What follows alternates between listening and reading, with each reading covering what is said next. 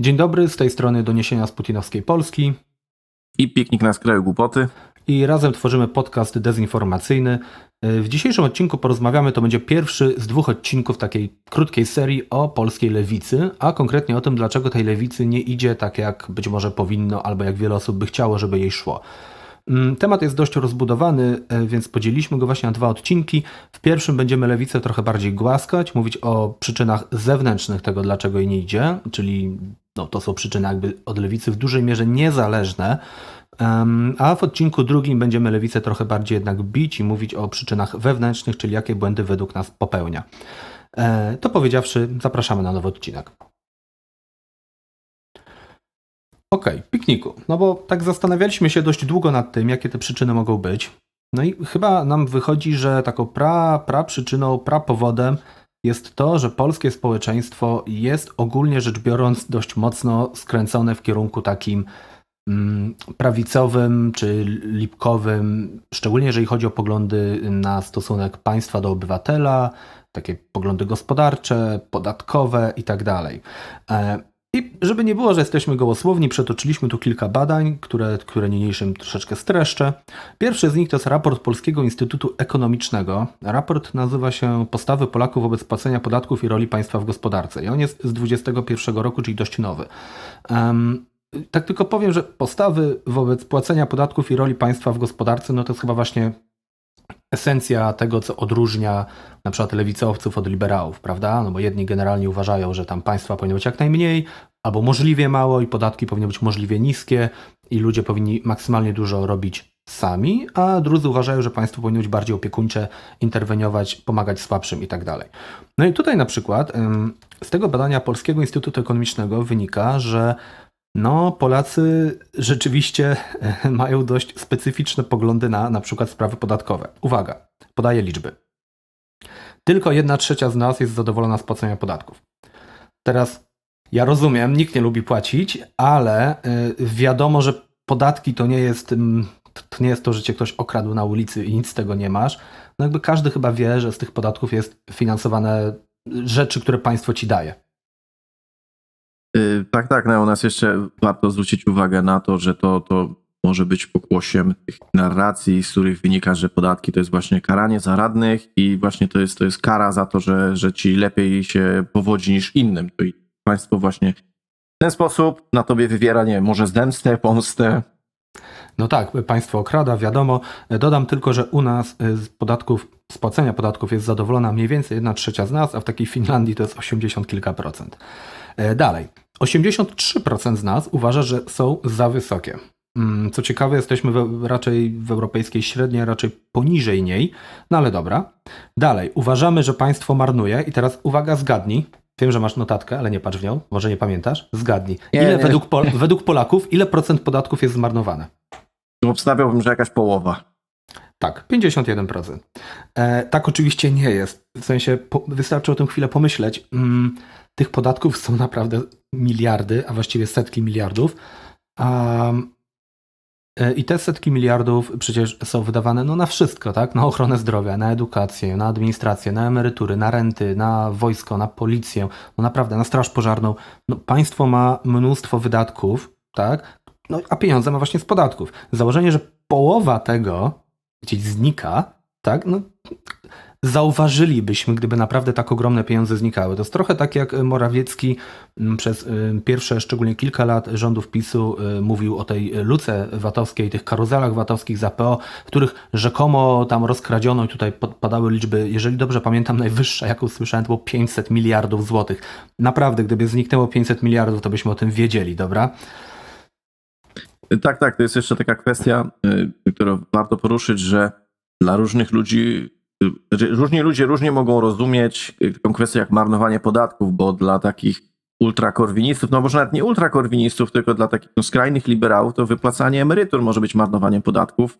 Yy, płacenie na ochronę zdrowia może być marnowaniem podatków, bo przecież każdy może sobie prywatną, tam prywatnie sobie chodzić gdzieś do LuxMedu, po czym jak coś cięższego się dzieje, to zostać odesłanym do szpitala.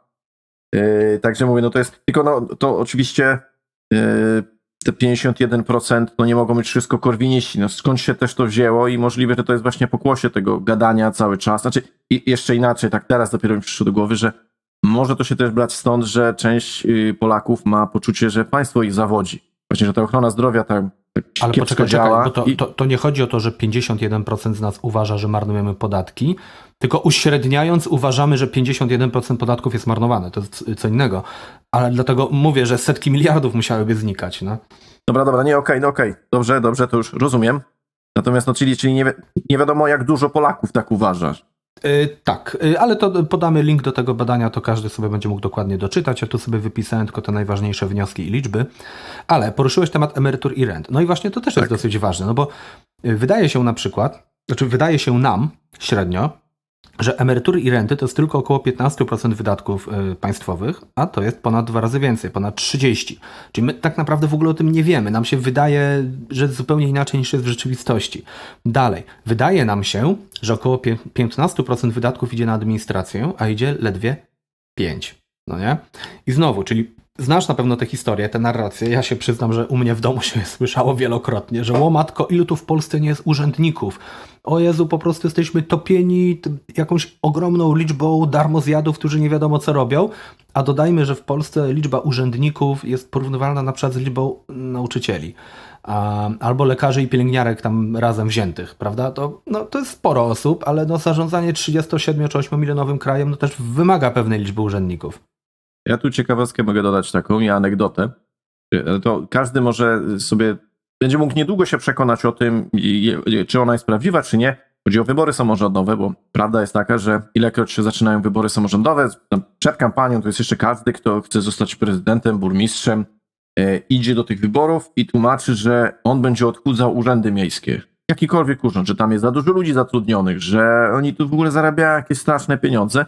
Po czym, jak już wygrywa te wybory, okazuje się, że nie ma żadnego odchudzania. To są jakieś parę osób zawsze się zwalnia, bo wymienia się naczelników wydziałów, tam jakichś najwyższych tych, najwyższe szarże, a no, pracownicy merytoryczni zostają, bo jak ktoś tam wchodzi do tego urzędu, to się nagle przekonuje, że ci pracownicy no tam mają, mają się czym zajmować. Owszem, czasami się zdarzają sytuacje, w których tam jeden czy dwóch ludzi zostało zatrudnionych i praktycznie nic nie robili, ale no to jest jedna osoba na jakieś kilkaset osób, no to jak mówię, za każdym razem jest to, że tutaj za dużo się wydaje, miasto marnuje pieniądze i też wystarczy sobie zerknąć na budżety miejskie, one nie są małe. I naprawdę tłumaczenie, że tym budżetem jest w stanie zachwiać to, że tam zatrudnionych jest trochę ludzi w urzędzie miejskim, no to jest dosyć zabawne.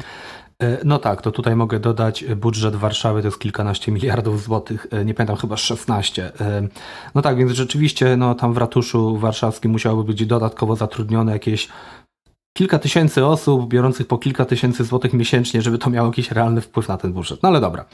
E, Więc wracając tylko do tego badania, żeby już zakończyć, mm, Okazuje się, że my, y, to, to są kluczowe wnioski tego instytutu. Mm, Nie widzimy zależności między podatkami a wydatkami, nie wiemy jaka jest struktura wydatków państwa, a gdy poznajemy tą strukturę i te zależności, to zmieniamy nasze preferencje. Tam w tym badaniu jest to dokładnie wyjaśnione, czyli że Pytano tych ludzi, y, czy uważają, y, że na administrację idzie za dużo. Oni uważali, że tak, potem ich oświecano, ile to naprawdę jest. To nagle się okazywało, że mówili, a nie, okej, to jednak nie jest tak źle. Ale być może kluczowy wniosek mm, dla tego, o czym teraz mówimy, y, czyli o, o tym, dlaczego lewicy nie idzie, jest taki. 79% ankietowanych oczekuje cięci w wydatkach. I to jest coś dokładnie przeciwnego niż jakby tak domyślnie powinna postulować i zwykle jednak postuluje lewica. Mm, Więc samo to pokazuje, że pole manewru dla lewicy jest dosyć niewielkie i ograniczone, no bo no to 20 powiedzmy procent społeczeństwa, którym ta lewica i tak musiałaby się podzielić jeszcze na bank z innymi partiami, prawda? Mm, O, ty, o tym zresztą, że te postulaty lewicowe trochę przenikają do innych partii, a trochę są podkradane, to jeszcze dalej powiemy. Tu jest jeszcze taka kwestia, że tak jak oczekuje cięć w wydatkach, no warto by było zapytać tych ludzi, o co im konkretnie chodzi. Znaczy, wracając do tego, no, y, my mamy jako społeczeństwo takie, a nie inne podejście do państwa, dlatego że to państwo działa tak, a nie inaczej. Znaczy, że no, jest, działa tylko teoretycznie, momentami.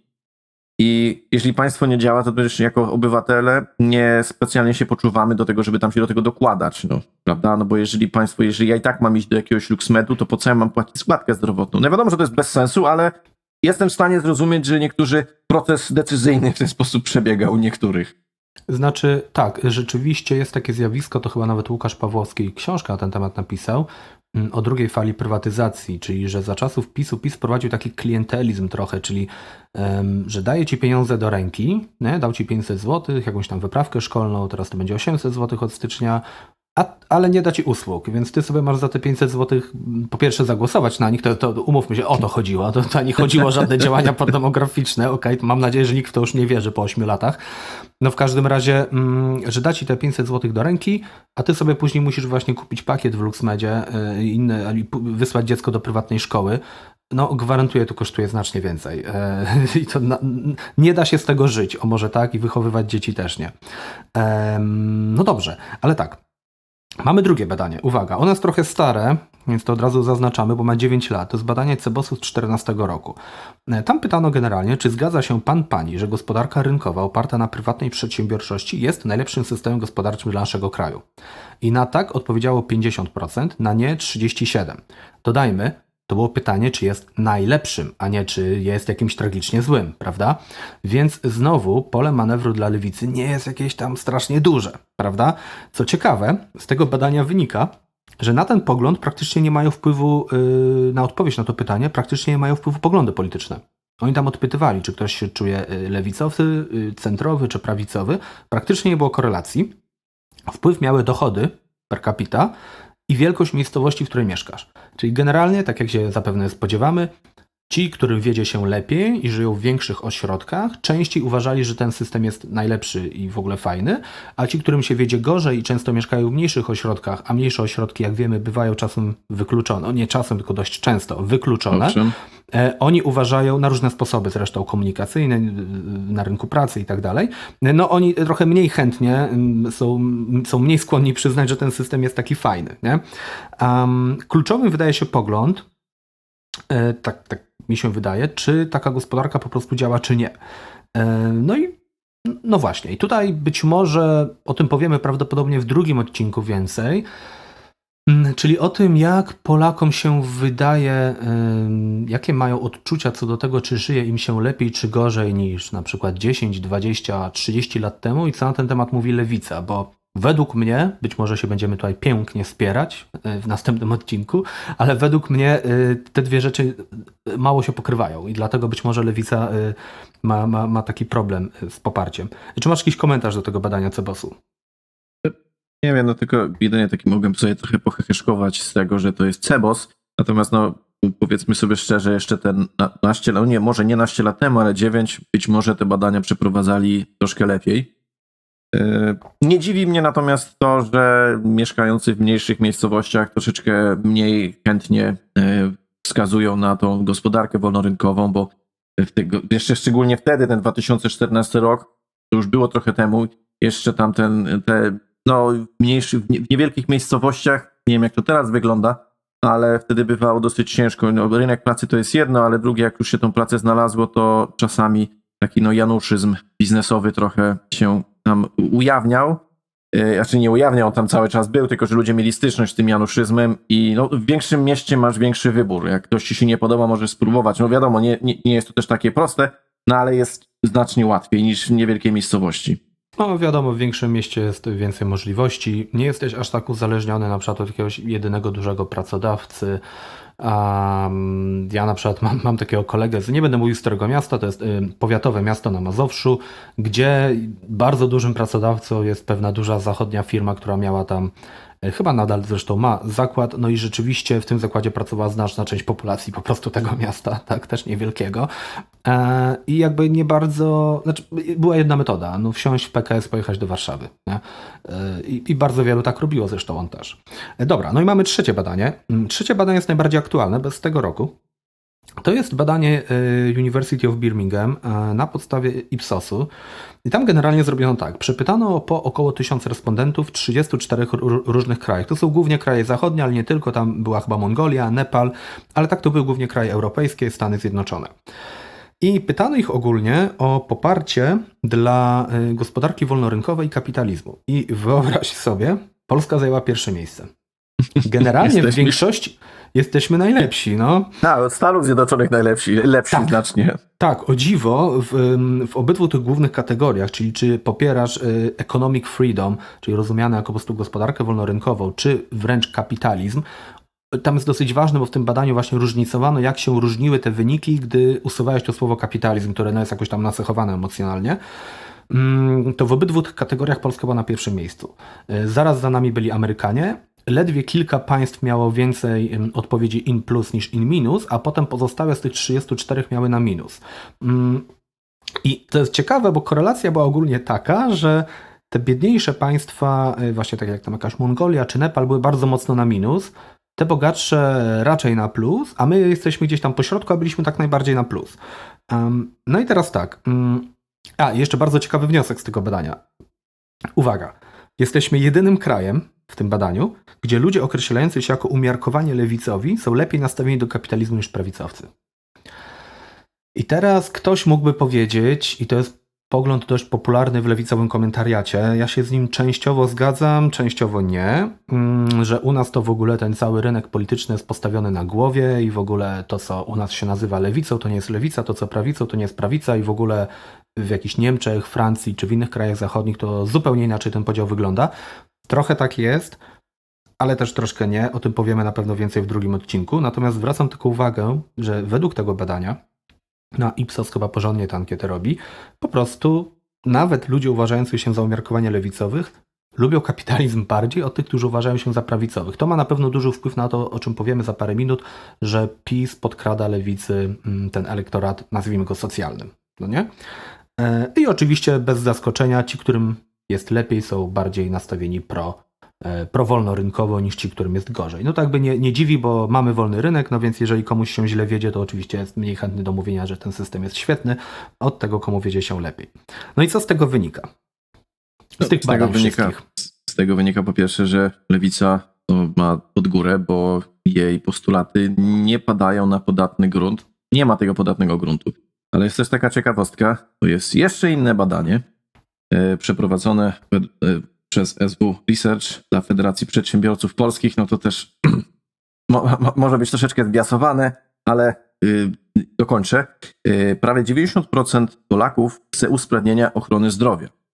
Yy, I tylko też jest oczywiście to nie, nie, do końca sprecyzowano o co chodzi z tym usprawnieniem, ale było też in, inny wniosek, że połowa uważa, że byłoby lepiej, gdyby składka zdrowotna była wyższa.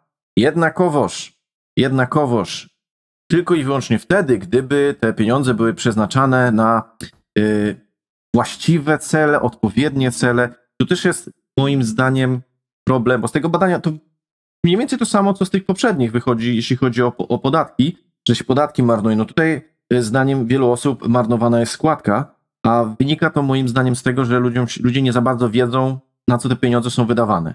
Im się wydaje, że to gdzieś tam ginie w jakimś biurokratycznym molochu, że gdzieś pozatrudnianych w tym NFZ-ie miliardy ludzi, którzy nic nie robią, tylko biorą pieniądze. I przykładowo, bo chodziło o to, że jak ta, ta składka może być wyższa, jeżeli zostanie to przeznaczone na to, żeby kolejki były y, niższe, znaczy, przepraszam, krótsze kolejki, żeby były do specjalistów. No i owszem, no, no, no ja jestem jak najbardziej za tym, żeby one, były, żeby one były krótsze, tylko że ta składka musiałaby być naprawdę wtedy pewnie sporo wyższa. Nie mam, nie dysponuję wyliczeniami, ale domyślam się, że gdyby ci sami ludzie zobaczyli, o ile ona musiałaby być wyższa, żeby to naprawdę miało jakąkolwiek różnicę, to nagle by powiedzieli, że oni jednak nie chcą. Także, no okej, okay, być może gdyby takie wyliczenia im dać, to tak by było, ale zobacz, że y, jednak nadal połowa na pytanie, czy chciałbyś, żeby y, te, te składki były wyższe, jeżeli w zamian dostaniesz na przykład krótsze kolejki do specjalistów, powiedziała, że owszem, a jednocześnie raczej mamy poglądy no, bardzo mocno antypodatkowe, bo 79% znowu wrócę do tego badania Instytutu Ekonomicznego chce cięć, a 83% uważa, że podatki są za wysokie, nie?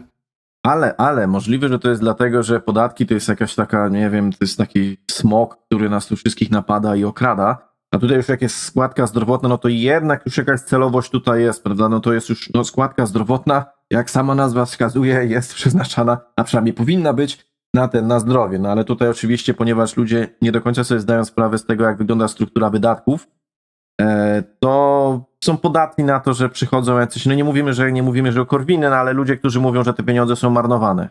Te no. pieniądze są wydawane nie tak jak trzeba. No.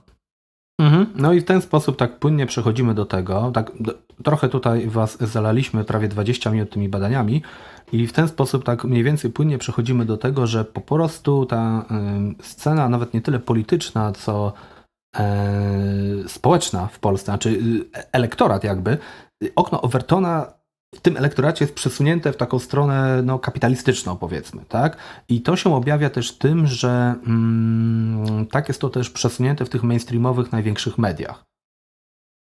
E, owszem, owszem, no należy tutaj znaczy wspomnieć o tym, że no to już nie, nie, nie, nie można wskazać pojedynczych tych mediów, bo to się w wielu miejscach pojawia, ale tłumaczenie, różne takie artykuły, wywiady, z których wynika, że no, kiedyś to były czasy, kiedyś to młodzieży się chciało pracować po kilkanaście godzin na dobę, a teraz to się już nie chce. Teraz to są już roszczeniowi. Oni chcą mieć czas dla siebie, oni chcą pracować 8 godzin, tam, że work-life balance, żeby była tu, jakie tu ludzie pracowali dużo, oni się tam dorabiali, no. Nie no, w dupach im się poprzewracało za przeproszeniem, bo e, chcieliby pracować 8 e, godzin, jeszcze za to godnie żyć. No hello, no to co to ma być? D dodam jeszcze tylko tak e, perspektywę y, czasową i to rzeczywiście widziałem, że mm, komentary telewizowe czasem przywołuje i dobrze, że dokładnie tak samo mówiono 100 lat temu, 50 lat temu, 150 lat temu. Jak wiemy, gdzieś tam w XIX wieku, w czasach, gdy ten industrialny kapitalizm tam tak eksplodował, przynajmniej w państwach europejskich, mm, ludzie pracowali po 6 dni w tygodniu, po 16 godzin dziennie. Ja całkiem niedawno byłem mm, w tej dawnej fabryce włókienniczej w Łodzi i właśnie w tym muzeum było pokazane, w jakich warunkach ci ludzie pracowali i ile. To było znacznie, znacznie więcej, znacznie gorzej niż dziś. I w pewnym momencie zaczęto wprowadzać pod wpływem w dużej mierze protestów społecznych jakieś regulacje, że to nie może być tyle godzin, że ma być jakieś bezpieczeństwo zapewnione, że nie, nie można tak, tak groszowych i głodowych stawek płacić i wtedy mówiono dokładnie to samo, że o, znowu się przyszło jakieś nowe pokolenie jakichś wykształciuchów, yy, kwiatków, paproci im się nie chce tutaj tyrać po prostu, a my Kiedyś było nas 11 i żyliśmy w jeziorze i nikomu to nie przeszkadzało, nikt nie narzekał. I wtedy były czasy, a teraz nie ma czasów, bo teraz nie chcę robić. E, ty powiedziałeś, że nie chcesz podawać konkretnych przykładów. Nie, no myślę, że możemy. No, mm, na przykład taką sekcję konserwatywną ma ewidentnie Gazeta Wyborcza. No, słuchaj. Tak, tak, tak, tak. Nie, zgadzam się, to tylko ja, ja tylko tak trochę to może zniuansuję, bo na lewicy, szczególnie w komentariacie, jest takie, mm, taka moda na mówienie, że Gazeta Wyborcza to jest w ogóle jakieś strasznie konfiar, konfiarskie wręcz właściwie y, lipkowe medium. Nie, to nie jest aż tak proste. To jest bardzo duże medium, które ma różne skrzydła, że tak powiem. Ma na przykład skrzydło papieżowe, y, ma, ma skrzydło takie lewicowe, y, lewicowe obyczajowo, no i ma też niestety takie konserwatywne, bardzo kapitalistyczne gospodarczo. Tam się pojawiają dość regularnie teksty na na przykład y, Leszka Balcerowicza albo profesora Grabowskiego i, i tam rzeczywiście tak z dość dużą regularnością pojawiają się teksty, które mówią mniej więcej to samo, czyli że ci młodzi teraz nie chcą pracować tak dalej, łącznie z takim bardzo kuriozalnym tekstem, który pojawił się dość niedawno, to było już teraz po wyborach na pewno, gdzie wypowiadał się jakiś chyba anonimowy, jeśli dobrze pamiętam, programista, który mówił, że on to jest wart więcej od stu pielęgniarek. E, tu, tu jest jeszcze inna kwestia, bo Gazeta Wyborcza bardzo dba o to, żeby mieć taki, a nie inny wizerunek.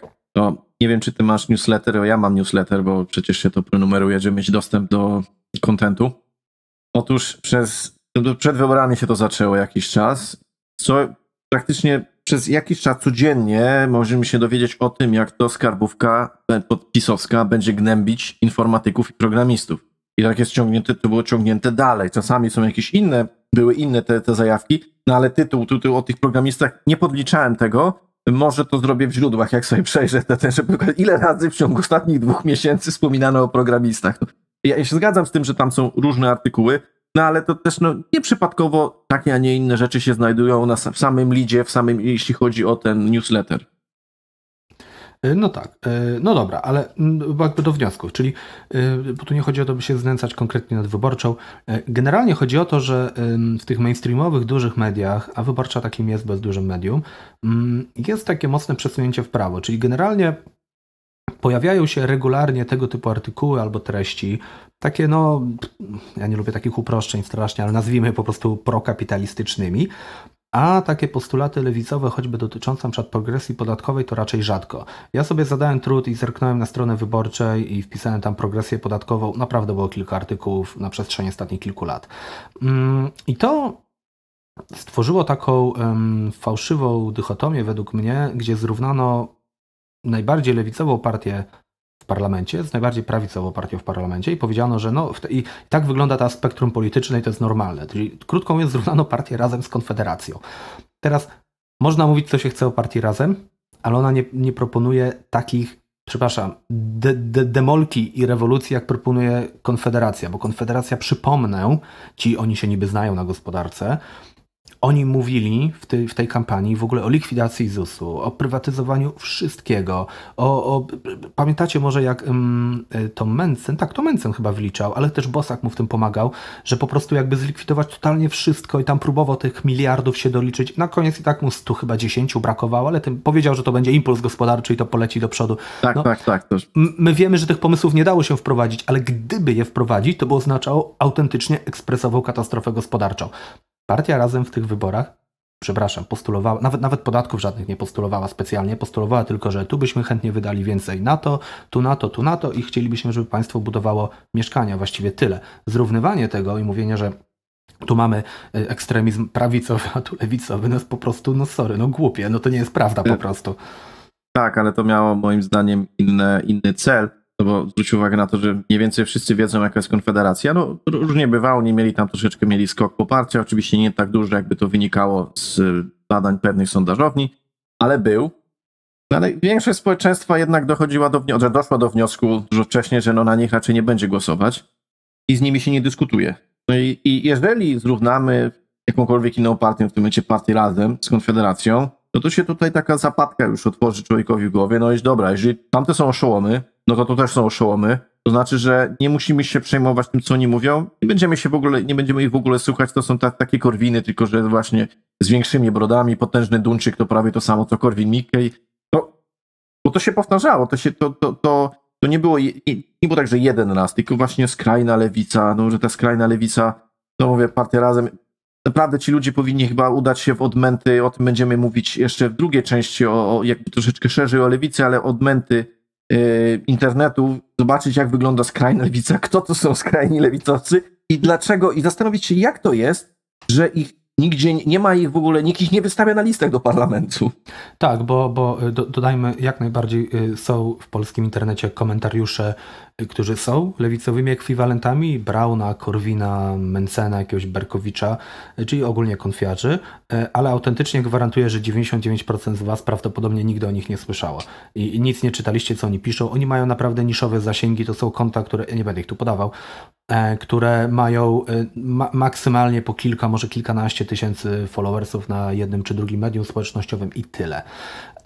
I nawet nie mówię tutaj o lewtawce, bo na lewo od lewtawki jest jeszcze grubo i tam jest jeszcze dużo mułu. To, to, to są naprawdę nisz, niszowe konta. A tymczasem Konfederacja jest partią, która, no sorry, jakby nie było, dostała te tam, e, ile oni dostali? Przepraszam, 7,5%, tak? No, jakoś tak a mogli dostać 10, bo tam, gdyby nie błędy, o których mówiliśmy w pierwszym odcinku w ogóle naszego podcastu, mogli dostać 10. E, dobra, ale mam, mam jeszcze y, zdanie odrębne, trochę sam do siebie, no ale trudno, tak bywa. E, mianowicie, no bo mówimy o tym, że te mainstreamowe media są ogólnie zbajasowane, przesunięte w prawo, nie? I tak jakby jest trochę mało przestrzeni dla tej lewicy. Ale w lewicowym komentariacie jest taki pogląd, że oni tam w ogóle nie są zapraszani. I to nie jest do końca aż tak. Mianowicie, nie udało mi się znaleźć badań z tego roku. To jest dziwne, bo chyba nikt ich nie przeprowadził, a pytałem ekspertów. Natomiast ym, są badania z roku 19, z tamtej kampanii wyborczej. Więc proszę brać poprawkę, że to było 4 lata temu, trochę się od tej pory mogło zmienić. Niestety nie bardzo wiemy, w którą stronę. Natomiast pogląd, że lewicy nie zaprasza się do lipkowych, mainstreamowych mediów, był jak najbardziej już wtedy. Uwaga. Trzy największe telewizje y, informacyjne, czyli TVN24, TVP Info i Polsat, dziennikarze Rzeczpospolitej zbadali mm, trzy główne programy publicystyczne tych stacji, czyli te, które są po głównym wydaniu wiadomości, faktów i wydarzeń, tak? E, czyli tam gości wiadomości, fakty po faktach i przepraszam, zapomniałem nazwy w Polsacie. Otóż w TVP to oczywiście wiadomo, tam był tylko PiS i bardzo znikomo występowali lewicowcy i KO. Natomiast słuchaj, w TVN24 w Polsacie oni mieli 15 i 13% czasu. Znaczy 15 i 13% zaproszonych gości stanowili ludzie z lewicy. I to nie afiliowani przy lewicy przez prowadzących czy przez robiących badania, tylko po prostu politycy tej partii. Wynika z tego, że oni tam jakby bywali częściej niż mieli w sondażach, niż by z sondaży wynikało. No bo tak jakby uczciwość by wymagała, że mniej więcej powinieneś dostawać jeżeli medium ma być obiektywne, no to mniej więcej każdy powinien dostać mniej więcej tyle, ile mu tam z tych sondaży, tego podziału jakby rynku wychodzi, tak? I mniej więcej tak jest, W TVN y, Platforma dostaje zawsze trochę więcej względem PiSu, w TVP to oczywiście nie mówimy, bo wiadomo, tam jest patologia. W Polsacie było o, o, o dziwo dość, dość równo, no i Lewica dostała tutaj te kilkanaście procent. Teraz ja wiem, że to, że cię zaprosili, to jeszcze nie znaczy, że cię tam nie, nie, nie zakatowali. Natomiast no, nie można mówić, że w ogóle nie była zapraszana. Mm, jak sobie popatrzeć na można sobie wejść naprawdę na, na duże portale informacyjne, jakieś Onet, Wirtualno Polskę, Interię i tak dalej.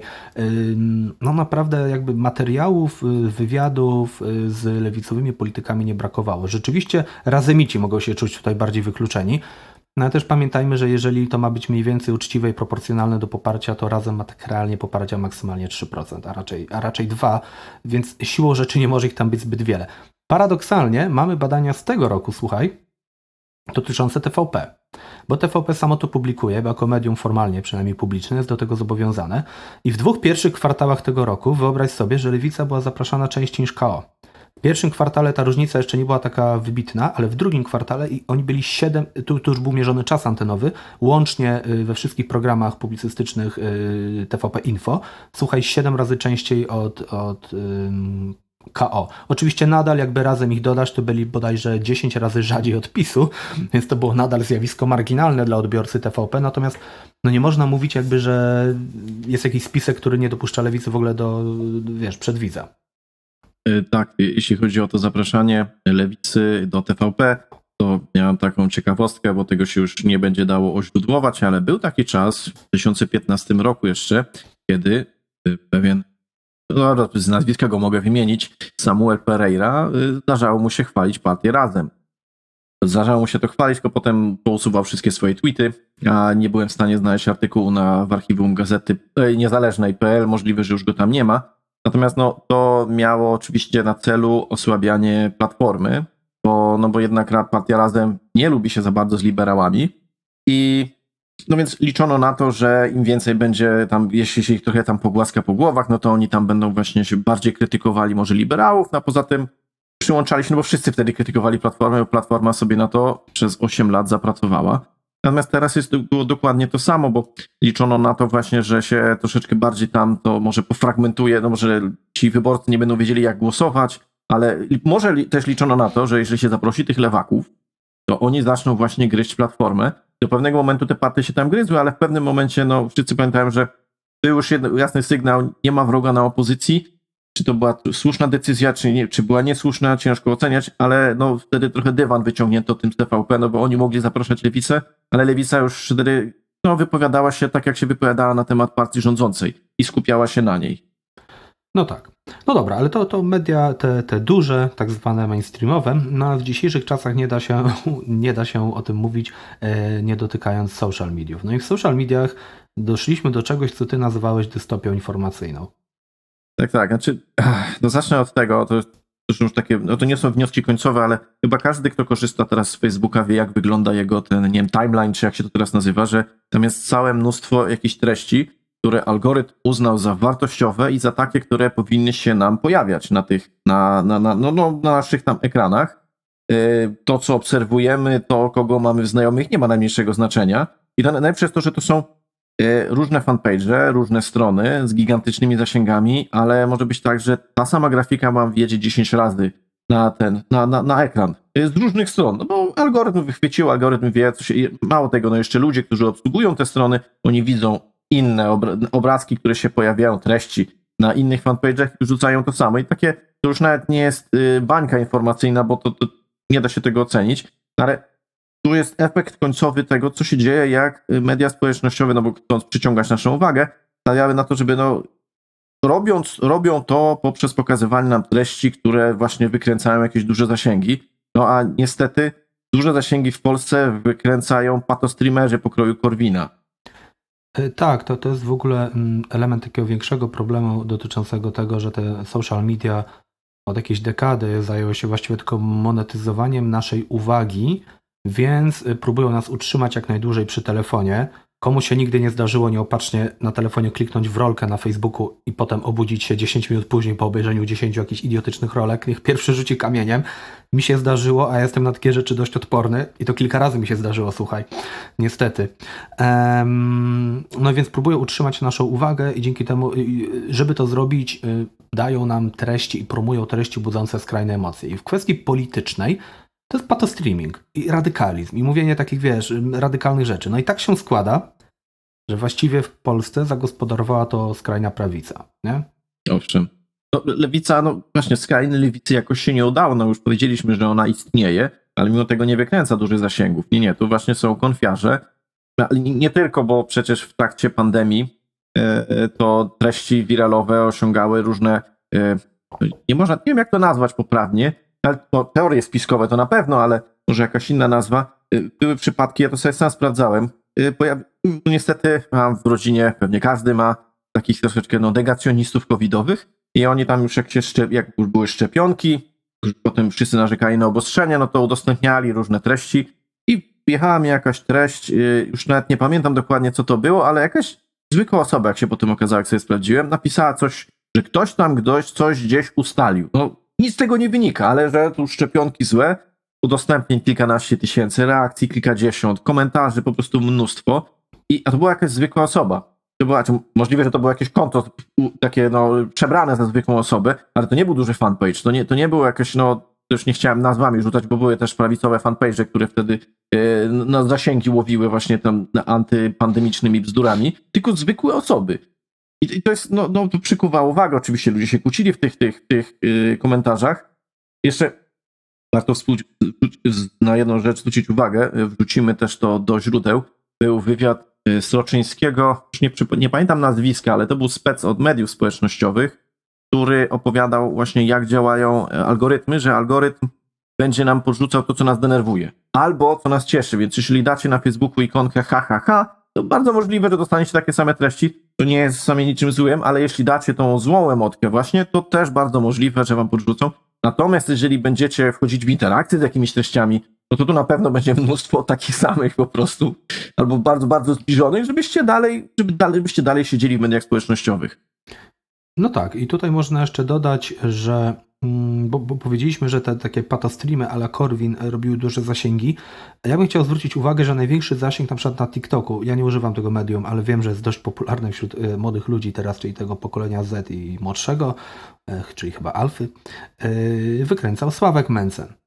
Więc o ile Sławka Mencena można nazwać patostreamerem w tym sensie, że on tam, no, tam, wiadomo, manipulował jakieś teorie spiskowe, że tutaj socjalizm rządzi i straszne rzeczy robi, gdy tylko zlikwidujemy jakiś podatek, to będzie nie wiadomo co, to zdaje się, że drugim najpopularniejszym na TikToku politykiem w Polsce jest kto? Donald Tusk. No i jakby jego patostreamerem już ciężko nazwać, można go nie lubić i nawet nienawidzić, ale no on tam takiego szajsu nie wrzucał, no może poza tymi dwoma spotami antyimigranckimi, pamiętasz, gdzieś tam w sierpniu. Pamiętam. Okay, Natomiast to... jest tutaj, tu, tutaj jedna, jedna uwaga, ja nie zamierzam tego bronić, ale zastanawiam się na ile y, było to wywołane tym, że on wcześniej miał informacje o tej aferze wizowej, bo to się jakoś dziwnie właśnie spięło z tym. Natomiast ja nie bronię tej wypowiedzi, ale no y, tak czy inaczej nie jest to poziom, nie jest to poziom Mencena. Natomiast y, jest słówko, takie komentarze jeszcze, Widać wyraźnie, że, bo to też mówił ten gość w wywiadzie u Soczyńskiego, że Tusk znalazł, no generalnie wie jak te algorytmy tam działają i się do nich dostosował. No i właśnie pytanie, czy, czy może się powinno więcej osób do tego dostosowywać? Jakie jest twoje zdanie na ten temat? No, czy, znaczy, że lewica, tak? No tak, mogłaby, szczególnie, że lewica ma raczej elektorat młody, czyli bardziej internetowy. Jest pewnym zdziwieniem, że tego nie ma e, i nie robi. O tym powiemy więcej w drugim e, Owszem. odcinku. No i tutaj wiem, że, przepraszam, to już powiem to, co ty y, chyba miałeś powiedzieć, ale już tak płynnie mi idzie. Mianowicie ty chciałeś powiedzieć, bo napisałeś o tym kiedyś głośny tekst, że lewica potrzebuje jak najszybciej własnego populizmu, tak? To, to był wniosek końcowy. To był wniosek mhm. końcowy z tego głośnego tekstu. No ale moim zdaniem tak jest. Oczywiście to nie musi być poziom i nie powinien być poziom Mencena, Patryka Jakiego, e, czy innych tego rodzaju, no nie wiem, ziobroidów, no ale jednak warto by było jakoś spróbować te, jakieś te treści opakować tak, choćby, żeby, żeby ktoś tego słuchał, żeby ludzie na to, y, no, żeby to przyciągało uwagę. Bo teraz te media są tak skonstruowane społecznościowe, że jeżeli chcemy merytoryczną dyskusję prowadzić i coś pisać merytorycznie, a już nie daj tutaj algorytmie długo, do tego mało kto zobaczy, o czym obydwaj się przekonaliśmy i przekonujemy się przez cały czas, bo zasięgi Oczywiście. mamy tak pościnane, że szkoda gadać.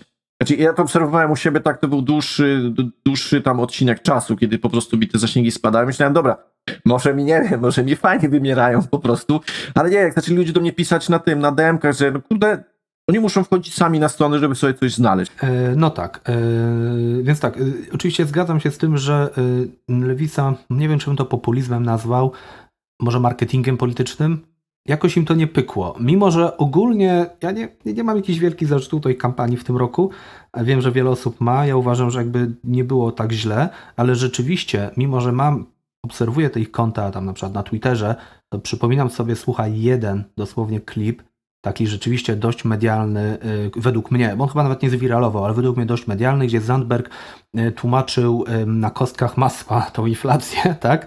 I rzeczywiście robił, a przepraszam, dwa były. Y, To i drugi, gdzie on tłumaczył ten pomysł platformy mm, jakiegoś tam wsparcia dla młodych szukającego, szukających mieszkania, które to wsparcie de facto oznaczałoby więcej kasy dla deweloperów. I to Zandberg bardzo jasno wytłumaczył.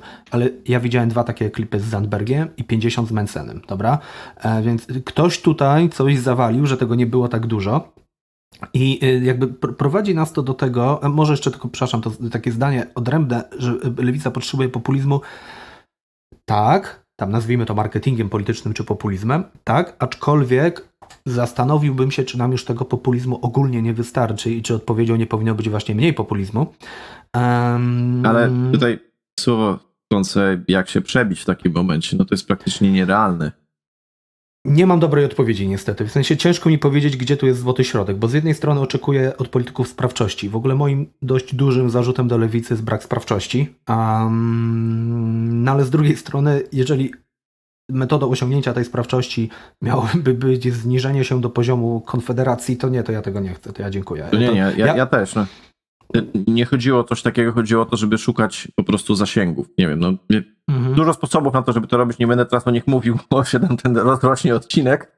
Może kiedyś coś się o tym powie, natomiast no, wiadomo, nie chodzi o poziom Mencena, ale żeby, no, skoro Tusk był w stanie, wiadomo, że możliwe, że miał jakichś fachowców, pewnie tak było, natomiast no, skoro ci fachowcy są, można z nimi porozmawiać. No, okej, dobra. E, No dobrze, no więc e, co nam z tego wynika? No nam z tego wynika, z tych e, jakby dwóch poprzednich punktów, no właściwie z trzech, czyli po pierwsze, że społeczeństwo jest takie, jakie jest, po drugie, że te główne media niespecjalnie dają miejsce na, może nie, niespecjalnie promują jakieś takie lewicowe postulaty, a po trzecie, że lewica ewidentnie przegrywa w social mediach. Z tego łącznie nam wychodzi, wyszedł taki wniosek, że prawica zdominowała debatę publiczną. I w, w Owszem. ramach tej dominacji dopuściła się no przynajmniej jednej takiej według nas znaczącej manipulacji. Tak, tak, to jest taka, to jest ciekawostka, ale z tym się, no to, to może być tylko i wyłącznie, jako, zacząć mogę jako, że to jest anegdota, ale jak już opowiem, to wszyscy będziecie wiedzieli, że się zetknęliście z tą manipulacją. Otóż mamy taki sztuczny podział wytworzony w Polsce na, e, chodzi o to, że są dwie lewicy. Lewica światopoglądowa i gospodarcza. I to bardzo ustawia debatę, bo no wiadomo, że jeszcze ta gospodarcza, no to jest ta lepsza, bo ta gospodarcza to jest ta, która mówi o ochronie zdrowia, która tam mówi o podatkach, która generalnie mówi o postulatach y, bytowych. Tylko jak się na to popatrzy przez inny pryzmat, to wszystko może być kwestią światopoglądową. Y, podejście do podatków, no to jest kwestia światopoglądowa. Czy chcemy je płacić, czy nie chcemy płacić, czy chcemy płacić większą składkę. To jest dokładnie to samo. A dla kogoś innego y, to, czy związki partnerskie będą wprowadzone, to jest sprawa bytowa. Ale ja się w ogóle zetknąłem z tym, czy stykałem się z tym znacznie wcześniej, bo kiedyś sam się, sam tego też używałem, natomiast potem się zorientowałem, że to może być jednak pewna taka doza manipulacji. Mam takiego znajomego, jest wieloletnim, yy, może nie wielbicielem, ale no elektoratem PiSu jest i często nam się zdarzało rozmawiać na tematy polityczne i ilekroć zaczynaliśmy, jak rozmawialiśmy i ja zaczynałem coś mówić o lewicy, to on zawsze to rozróżnienie rzucał, że no ale dobrze, o jaką lewicę chodzi? O tą światopoglądową czy gospodarczą? No ja teraz dodajmy jeszcze do tego to, że y, to nie jest neutralne pytanie, no bo wiadomo, ta gospodarcza jest lepsza, światopoglądowa jest gorsza, bo to są ci szaleni lewacy z, z Unii Europejskiej, generalnie gdzieś tam z tego zgniłego zachodu, którzy nam chcą wszystkiego zakazywać. Którzy nam chcą zakazać jedzenia mięsa na przykład, którzy chcą nas te elektryczne samochody wrzucać. I papieża nienawidzą. E, ja, ja bym tutaj miał trochę zdanie odrębne. Y, wydaje mi się, że to nie jest do końca tak, że ta gospodarcza to jest ta lepsza, a ta obyczajowa, nazwijmy, czy światopoglądowa gorsza. To zależy, kto patrzy. Czyli z punktu widzenia PiSu i tej skrajnej prawicy pisowsko-konfiarskiej, rzeczywiście tak jest. Nie? czyli oni oni są w stanie zgodzić się z tym, że na przykład tam, no sami zrobili transfery socjalne jak 500, prawda? E, więc tutaj są w stanie się zgodzić, ale nigdy się nie zgodzą na odejście od takiego bogojczyźnianego, wiesz, nie, takiego korowego bycia Polakiem katolikiem. Ale z drugiej strony taka partia już jak Platforma Obywatelska czy Koalicja Obywatelska raczej robi właśnie odwrotnie. Czyli ona podkrada te postulaty obyczajowe, lewicowe, lewicy? Ale raczej krytykuje za te y, gospodarcze, właśnie za jakieś pomysły podwyższania podatków, czy większych wydatków socjalnych i tak dalej. Tak, ale no, tak jak powiedzieliśmy na samym początku y, tego kawałka, to jest manipulacja prawicowa. Prawica sobie w ten sposób ustawiała debatę publiczną, żeby pokazywać o tym, że tutaj, no, że ci lewacy są, ci światopoglądowi są źli. Natomiast oczywiście y, efekt końcowy jest taki, że ponieważ lewica no, nie ma u nas, no, partie lewicowe nie mają jakiegoś takiego podziału na, nie dzielą się na gospodarcze i na światopoglądowe, bo ten podział nie istnieje, no to każdy lewicowiec, każdy przedstawiciel tej partii będzie tym złym. No bo ma takie, a nie inne podejście do tych kwestii, które prawica chce, które tłumaczy, że to są kwestie światopoglądowe. Y, tak, i tutaj chyba wypada dodać, że i to jest kolejny powód, dla którego le, lewicy nie idzie, że ona wpadła w taką trochę pułapkę i to boisko jej się jeszcze zwęża, albo jeszcze bardziej pochyla, że jest pod górkę. Mianowicie te postulaty, no już na chwilę się trzymajmy tego podziału, który uważamy za tak, błędny, tak, ale tak. te postulaty gospodarcze zostały i po części podkradzione przez PiS. A PiS ma jedną rzecz, której według mnie nie ma lewica, PiS ma sprawczość, znaczy y, ma wrażenie sprawczości, bo PiS to oczywiście jest banda nieudaczników, którzy choćby w przypadku pandemii koronawirusa no przecież doprowadzili do katastrofy, ale ma y, dobrą reklamę, reklamuje się dobrze jako partia sprawna, która obiecała i dowiozła. No, co by nie mówić, 500 plus walczy, dowiozła. Walczy z imposybilizmem. Tak, walczy z imposybilizmem tych, tych chłopców w krótkich spodenkach z Platformy. Ale z drugiej strony te postulaty, znowu trzymamy się tego podziału, światopoglądowe, one przeniknęły do na przykład Platformy i Koalicji Obywatelskiej. Zobacz, dzisiaj, e, ja o tym mówiłem kilka dni temu w wywiadzie z Agnieszką Wierzbicką z OSK, 100% mm, ankietowanych posłów, kandydatów i kandydatek na posłów e, Koalicji Obywatelskiej powiedziało się, że będzie głosowało za aborcją, w tym także Tusk. Tusk jasno mówił, że na przykład e, nie, nie wpuści na listy nikogo, kto nie zaakceptuje aborcji do 12 tygodnia. Czy wszyscy zaakceptują, czy nie, to się dowiemy niedługo, jak będą głosowania, ale wygląda na to, że zaakceptuje i na, na tak zagłosuje zdecydowana większość. Młodszym z Was chciałbym powiedzieć, że 10 lat temu nie było opcji, by to się w Platformie Obywatelskiej stało. W ogóle nie było takiej opcji. Nie? Były e, przecież, możemy to w źródłach, to się to dorzuci, ale możemy znaleźć, bo były przecież głosowania, e, nie pamiętam w którym roku, ale no, było to w czasach rządów PO-PSL, e, bodajże Lewica składała, czy SLD chyba, składała projekt właśnie tej wprowadzenia aborcji. No, było tam jakiś projekt, który miał troszkę to prawo aborcyjne zmienić no, na, na, na, na lepsze i też było to w tym głosu, w jakimś głosowaniu to padło. To się znajdzie, powinno się znaleźć bezproblemowo. No. Wyniki głosowań nie giną. Tak, tak, tak. Są na stronach Sejmu y, wszystkie głosowania y, od samego początku. Y, no, w każdym razie chodzi mi o to, że Dziś to są badania na ten temat, że na te takie poglądy, na te kwestie, nazwijmy je znowu obyczajowymi czy światopoglądowymi, elektorat KO i lewicy udziela niemal identycznych odpowiedzi. Czyli e, jeżeli już mówimy o aborcji, to tam było, że 90 chyba 4% elektoratu KO i 95 lewicy, czy odwrotnie mówi, że powinna być zliberalizowana. Więc krótko mówiąc, można tak paradoksalnie powiedzieć, że lewica odniosła sukces w tym sensie, że część jej postulatów tych y, twu światopoglądowych przeniknęła do mainstreamu, no bo Platforma Obywatelska, koalicja jest partią mainstreamową jak najbardziej, um, ale niestety nie przekłada się to na wynik wyborczy lewicy, no bo właśnie pompuje to wynik Platformy. A z drugiej strony m, część postulatów gospodarczych, czyli takich prosocjalnych ogólnie, przeniknęła do PiSu. My oczywiście wiemy, że PiS to użył tylko jako narzędzie do, do zdobycia władzy, bo PiS odkrył sobie ten m, gen prosocjalny dopiero około 2013 roku. Wcześniej PiS był w ogóle znacznie bardziej lipkowy od Platformy, to młodsi z Was mogą nie pamiętać, ale, ale tak było, to naprawdę to byli twardogłowi liberałowie. No i Lewica jest trochę w takiej pułapce, że część postulatów im kradną jedni, część drudzy i to ich pole manewru się jeszcze zwęża. Tu jest taka no. ciekawostka. Jest taki skrajnie prawicowy publicysta jak Marcin Makowski. On najpierw zaczynał w tygodniku do rzeczy, potem tam się był bodajże w Interii, w Wirtualnej Polsce, no nie, w wielu miejscach bywał. Natomiast on, y, kiedy powstała Partia Razem, to, to ich tam bardzo miał złe zdanie na ich temat. Mówił, że Partia Razem to jest stan umysłu. Krytykował ich za to, że chcą właśnie podatek, ten 75% powyżej pół miliona y, dochodu rocznie. Nie pamiętam już, czy on też tam się nie za bardzo wiedział chyba, jak działa progresja podatkowa, no ale mniejsza o to. No, miał o nich zdanie jak najgorsze. I tenże sam Marcin Makowski w 2023 roku e, napisał taki tweet.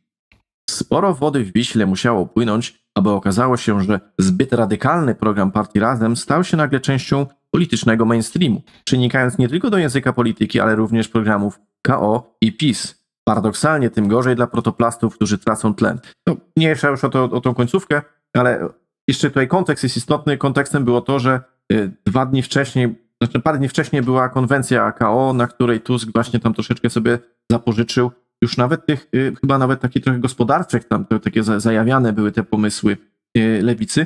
No, ale zwróćmy uwagę na to, że ten sam człowiek, który 8 y, lat temu opowiadał o tym, jaka to jest właśnie zła partia razem, teraz tłumaczy w zupełnie innym, w innym tonie, to opowiadał o jej pomysłach. W 2019 też się jeszcze partii razem czepiał za to, że będzie startowała razem z SLD to, to też, jest, te, też warto, to wszystko będzie w źródłach. No ale mówię, no wątpię w to, żeby Marcin Makowski zmienił zdanie, natomiast dostrzegł to, że zmienił się mainstream i musiał na to jakoś zareagować, że już nie mógł wyzywać wszystkich tych, y, odsądzać od czci i wiary wszystkich tych pomysłów, no bo Prawo i Sprawiedliwość troszeczkę sobie pożyczyło tych pomysłów i już, już by nie wypadało troszeczkę.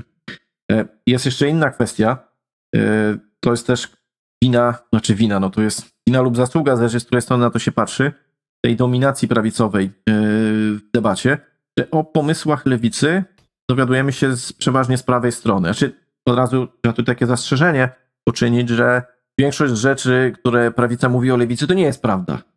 Nie ma żadnego, nie ma, nie, te, lewica nie, nie ma żadnego lewicowego spisku. E, lewica nie chce nas tam pozbawiać różnych rzeczy, nie chce nam zabronić jedzenia mięsa. Ja rozumiem, że są, są tam po lewej stronie część polityków, część działaczy takich, którzy politykami na szczęście nie są, nie byli i nie będą, którzy tam wygłaszają różne skrajne opinie, ale to nie jest żaden element szerszego spisku.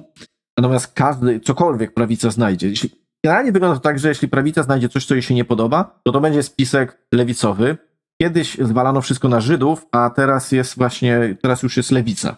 Lewica jest zawsze wszystkiemu winna.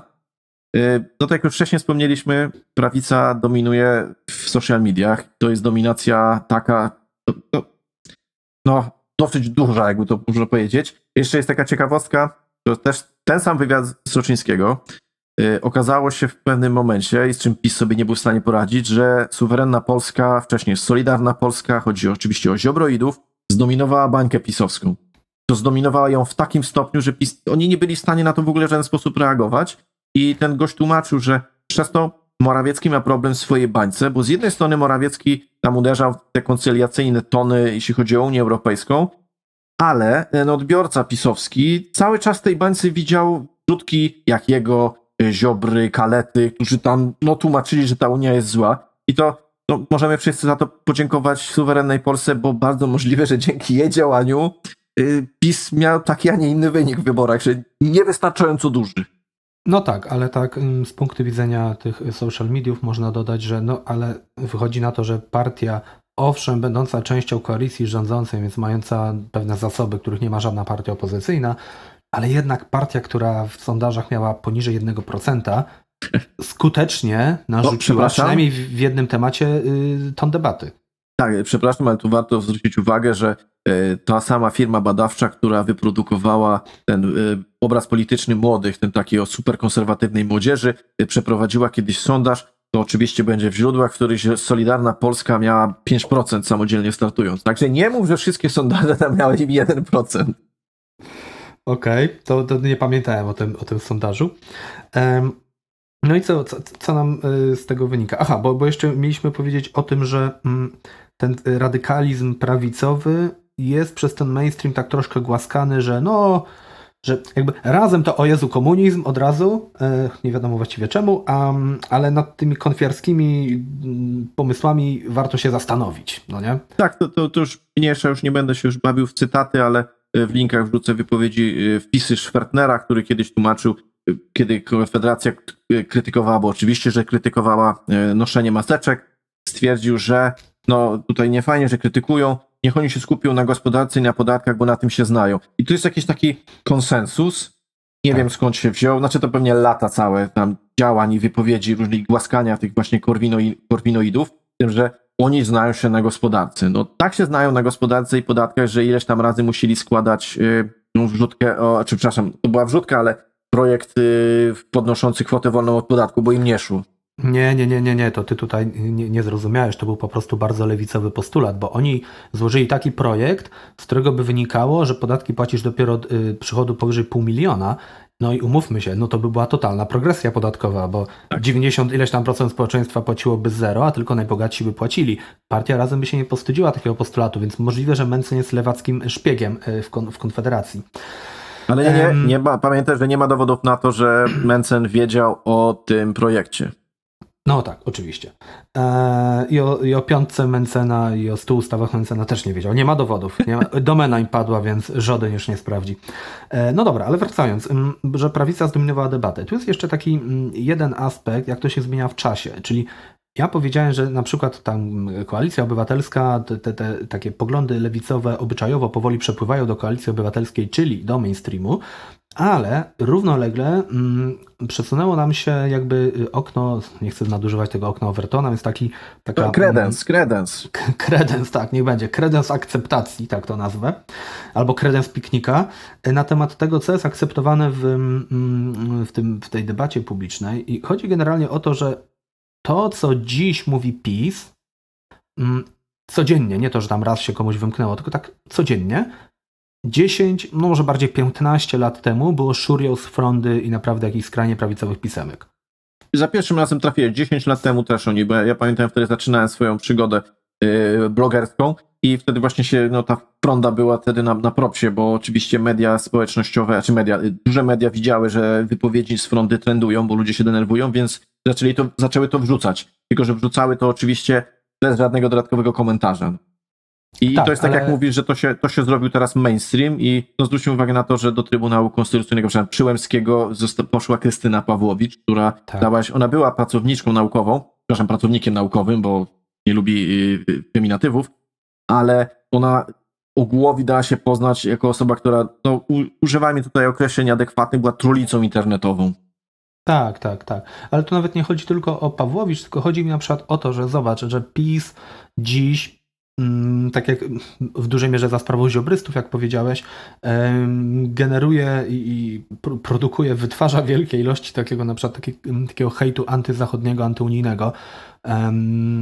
Nawiasem mówiąc, to pozwolę sobie na mało prywatę i dygresję. Ja w książce wręcz to porównałem y, bardzo mm, jakby jednoznacznie i z dowodami do propagandy antyzachodniej produkowanej przez propagandę y, kremlowską. No w każdym razie dzisiaj robi to PiS, czyli największa partia w Polsce, która na tej naszej przesuniętej scenie jest centroprawicą, a, a tego typu opinie i teksty 10-15 lat temu naprawdę krążyły gdzieś po jakichś marginalnych środowiskach. No może 10-15 lat temu to już właśnie powoli przenikały te, te antyunijne narracje, może bardziej 20 lat temu, ale to co kiedyś mm, mówiono w partyjkach, w których naprawdę było po 5-10 osób i one miały jakieś 1,1% w sondażach, jeżeli w ogóle ktokolwiek je obejmował w tych sondażach, y, teraz mówi partia, która ma tam 30 kilka, w porywach 40%. I ten trend y, już, już, y, już się pojawił. Tak, i to, to, to się już, już stało. I my o tym tutaj właśnie w tym podcaście w dużej mierze mówimy i obaj też piszemy u siebie na blogach, że Wbrew temu, co udało się narzucić prawicy y, w debacie publicznej, PiS nie jest normalną partią prawicową, tylko PiS jak najbardziej sieje teorie spiskowe. Tak naprawdę od Konfederacji różni się w dużej mierze tylko y, skalą. Jest po prostu partią większą, jak jesteś partią dużą, to trochę musisz ten przekaz łagodzić, bo nie możesz uderzać tylko do takiego, wiesz, tam na, kilkunastoprocentowego elektoratu, no bo jednak walczysz o te 40%, więc troszeczkę łagodzisz, ale teorie spiskowe dajesz jak najbardziej. Na, naprawdę publicyści PiSu i politycy PiSu mówiący o tym, że na zachodzie to jest upadek moralności, dziećmi się handluje, zmusza się, starych ludzi to się w ogóle zabija, bo przecież na tym polega według nich eutanazja. Y, dzieci się zabija, bo na tym według nich polega aborcja. Y, no w ogóle straszne rzeczy się dzieją, ludzi się pozbawia tożsamości narodowej, religijnej, a ci chrześcijanie, słuchaj, słuchaj, ci chrześcijanie to muszą się w ogóle wstydzić swojej religii i ukrywać się z tym normalnie jak za czasów Imperium Rzymskiego wczesnego, że, że w ogóle ją wyznają. Ja tu tylko wtrącę, jak mówiłeś o tym zabijaniu starych ludzi, że to, o ile dobrze pamiętam, padło, to była dyskusja, w trakcie dyskusji senackiej na temat y, y, refundacji in vitro. I tam bodajże, nie jestem pewny, ale to już świętej pamięci senator Kogut opowiadał o tym, że tu z zachodu będą do nas uciekać ludzie, którzy tam są zabijani strzykawkami. Y, nie pamiętam, czy to on powiedział, ale ktoś na pewno powiedział o tych strzykawkach, też będzie w źródłach, bo ja tam się to pochylałem na to, jak to było na bieżąco. Jak mówię, Jaki to ma związek z in vitro? No ja nie wiem jaki, ale pewnie jakiś tam był. No. Senatora Koguta się już nie da o to zapytać, bo nie żyje. To y, co do in vitro, to pozwolę sobie na wrzutkę humorystyczną, mianowicie pewien amerykański stand-uper kiedyś powiedział tak, że y, w in vitro nie mrozi się dzieci. Wiemy o tym, bo prawica tak mówi, nie? że tam wiesz, mrozisz te zarodki, że to są dzieci i tak dalej. Mówi, nie mrozisz żadnych dzieci, bo My wiemy, że to nie są dzieci, bo gdyby dało się mrozić dzieci, to Amerykanie by to na pewno robili. Tak? I na pewno by to robili. Mówiliby, mam w tym miesiącu strasznie dużo pracy, zawsze chciałem pojechać do Włoch, dawaj. I byłyby jakieś firmy, gdzie na miesiąc zostawiasz dziecko w zamrażarce i możesz sobie zwiedzić Włochy. dobra, ale jest, jest ostatni, y, to chyba Bill Maher mówił, ale głowy nie dam. Y, jest ostatni punkt, mianowicie tak, i tego nie można pominąć. O tym się w mediach dość dużo pisało, ale y, raczej w kontekście tylko tego, że to było naganne moralnie, a nie jaki to miało wpływ choćby właśnie na lewicę. Mianowicie przez ostatnie 8 lat PiS rozpostarł parasol ochronny nad skrajną prawicą. Tutaj tych przykładów jest dużo. Generalnie w największym skrócie mm, były trzy takie główne kierunki. Po pierwsze, prokuratura Ziobry kryła różnych y, radykałów prawicowych, którzy jawnie łamali prawo. Po drugie, różne ministerstwa na czele z Glińskim i Czarnkiem, czyli Ministerstwami Kultury i Edukacji, dawały im pieniądze, publiczne oczywiście, dość duże pieniądze. I po trzecie, y, przyjęto ich język, mówiono ich językiem. To, co mówi Czarnek, Znowu to jest przykład tego, tego, tego przesuwania kredensu. To, co mówi Czarnek dziś, czyli no, znaczy dziś, on już teraz nie jest ministrem, ale był jeszcze nim trzy tygodnie temu, to, co mówił Czarnek, minister edukacji tam kilka tygodni czy miesięcy temu, naprawdę było bardzo zbieżne z tym, co mówili jacyś y, radykałowie ze skrajnej prawicy. I musimy sobie uświadomić, jaka była skala tego. No bo tak. To, przepraszam, wtrącę tylko na moment, że to, co mówi Czarnek teraz, jakieś 10 lat temu mówił Tomasz Terlikowski, który potem przeszedł przemianę. E, no, ja mam wątpliwości co do przemiany Terlikowskiego. Znaczy, ona po części zaszła, może tak, żeby być uczciwym. E, Terlikowski nie mówi dziś tak obrzydliwych rzeczy, jak mówił 10 lat temu. Zgadza się. Natomiast e, wracając, nie? więc żeby sobie uświadomić może skalę. Na przykład y, Robert Bąkiewicz został takim koncesjonowanym, koncesjonowanym narodowcem. narodowcem, tak, pisowskim. On zaczął od nich brać pieniądze, ale tu nie chodzi tylko o to, że on brał pieniądze, by sobie dorobić. On dostawał pieniądze na bojówki. To była sprawa opisana y, w 2020 roku przez Wirtualną Polskę, a potem także TVN24. Jeden z dziennikarzy TVN24 Incognito, udając narodowca, dołączył do tych band, które wtedy jesienią 20 roku biegały po Warszawie. Y, I jakby nazywanie ich bojówkami nie jest tu żadnym nadużyciem, chciałbym zapewnić. Ja to też przytoczyłem zresztą u siebie w książce. Oni normalnie się komunikowali przez krótkofalówki, nazywali się plutonami, mieli dowódców, mieli pałki, gaz, maski, byli zorganizowani, rozdzielali sobie obowiązki, byli bojówkami po prostu. I później się okazało, że e, jedno z tych stowarzyszeń Bąkiewicza, e, chyba Straż e, Marszu Narodowego, Marszu Niepodległości, przepraszam, nie pamiętam, która, bo ich jest kilka, nazywają się podobnie, Strażnicy Rewolucji generalnie, że któraś z tych organizacji dostała całkiem duże pieniądze, słuchaj, na rzekomo na ochronę tych marszów, a tak naprawdę tam były drony, jakiś kład, noktowizory, kamery termowizyjne. Mm, ten dziennikarz TVN24 dołączył do nich incognito i słuchaj, pojechał z nimi y, na szkolenie pod Garwolinem, gdzie uczyli się strzelać, ochraniać VIP-ów. Mówiono im, że tym VIP-em będzie Krzysztof Bosak, jakiś technik obezwładniania i tak dalej. No generalnie rzecz biorąc, i to było za państwowe pieniądze. Mm, to jest jedno. E, drugie, że po prostu dostawali pieniądze tak oprócz tego. Na przykład Bąkiewicz dostał, e, to było od Glińskiego, tak, chyba od Glińskiego, po prostu dostał pieniądze na zakup ośrodka pod Otwockiem i ten ośrodek dalej ma. E, do tutaj warto troszeczkę może nie tyle kontekst, co taki eksperyment myślowy, to moje ulubione zadanie. Wyobraźmy sobie, jaka by była reakcja no, prawicy w ogóle, ale też wszystkich generalnie społeczeństwa, gdyby okazało się, że w latach 2007-2015 e, Platforma przeznaczyła jakieś pieniądze da, na to lewicy na to, żeby lewica sobie organizowała swoje bojówki i lewica uczy się strzelać po lasach. No, wydaje tak. mi się, że nie przeszlibyśmy nad tym do porządku dziennego, a nad tym, co robi Bąkiewicz tam z kolegami, z koleżankami, przeszliśmy, bo prawda to jest skrajna prawica, no wszyscy wiemy, jacy oni są. I to jest no właśnie tak. efekt przesunięcia kredensów w prawo, że to już pewne rzeczy nas nie dziwią, a powinny. I powinny nas oburzać. Tak, tak, już to oswoiliśmy, no bo oni tacy są, wiadomo, że to brutale są i tak dalej.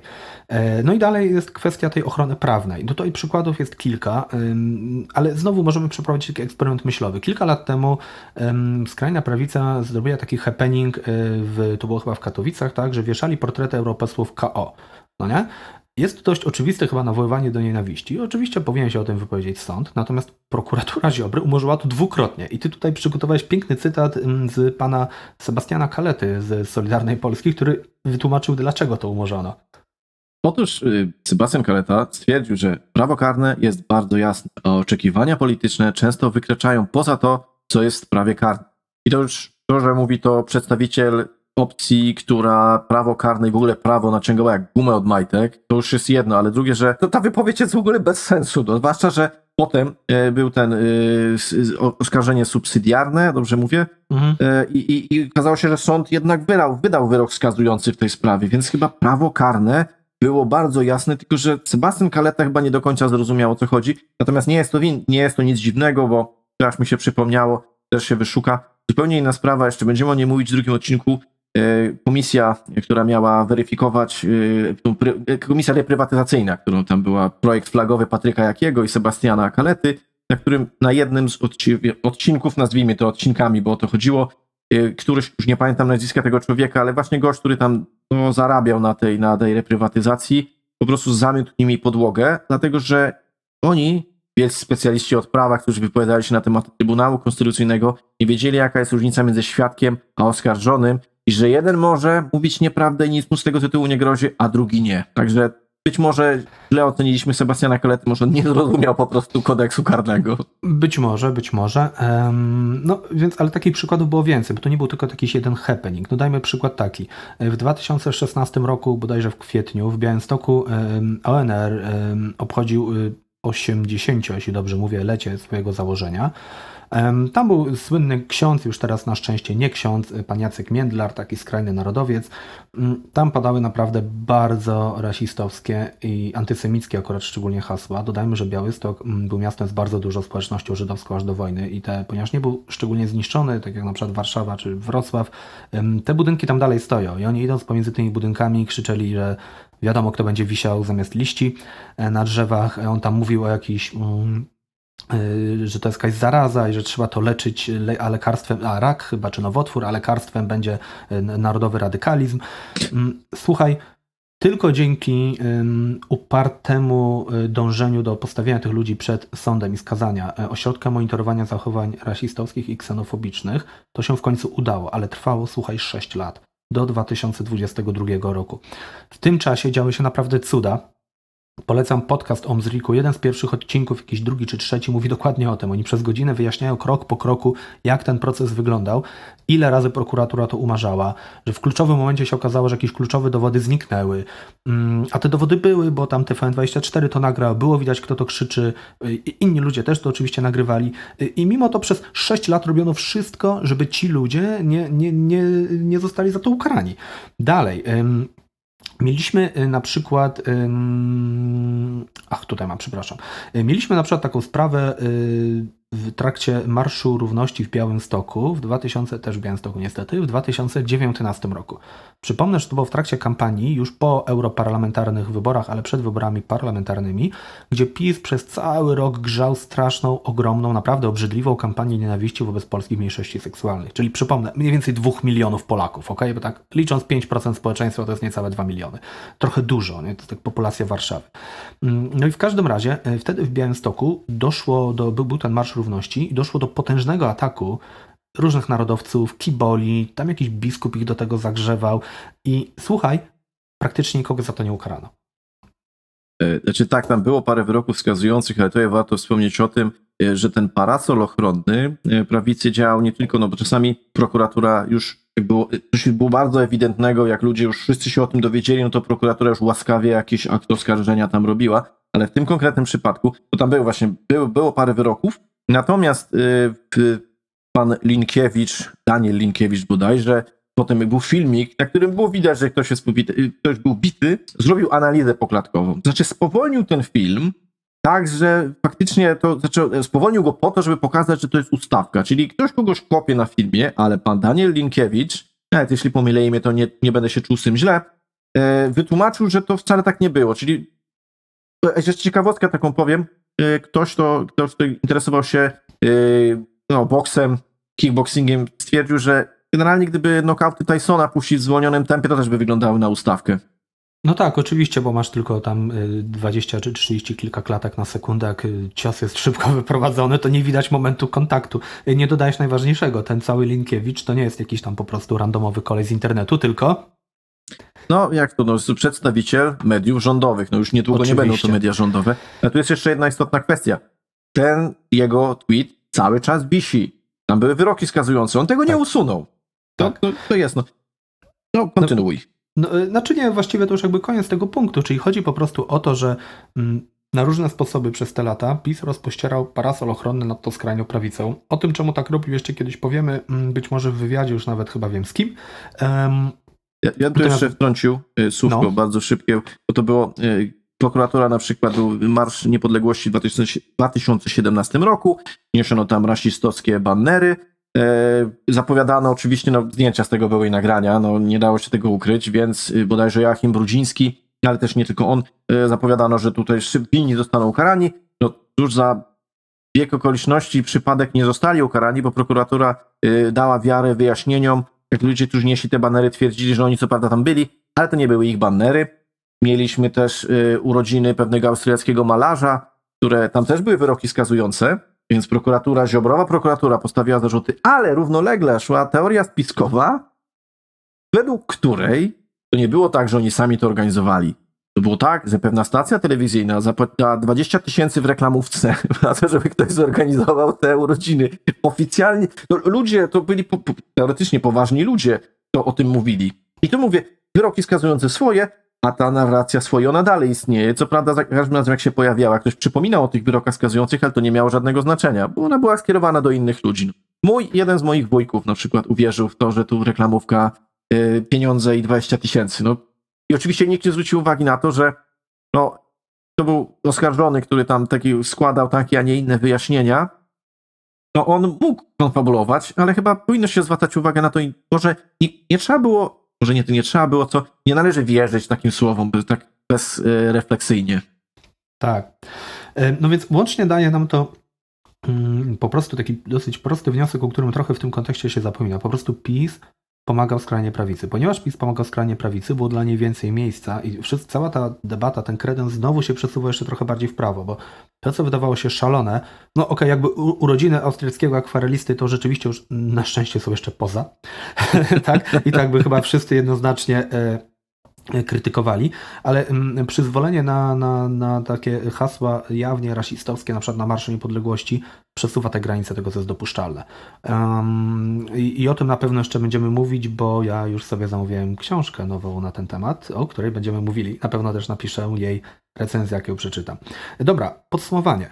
Czyli tak, Możemy chyba powiedzieć tak, że praprzyczyną jest to, że Polacy generalnie mają takie, a nie inne poglądy. Ponieważ mimo wszystko jesteśmy społeczeństwem mniej więcej demokratycznym, mm, to przynajmniej partie demokratyczne muszą się jakoś dostosować do tego, jaki jest elektorat. Mm, media, które są komercyjne, a więc zależy im na oglądalności i czytalności, e, czytelnictwie, nie wiem jak się powinno powiedzieć.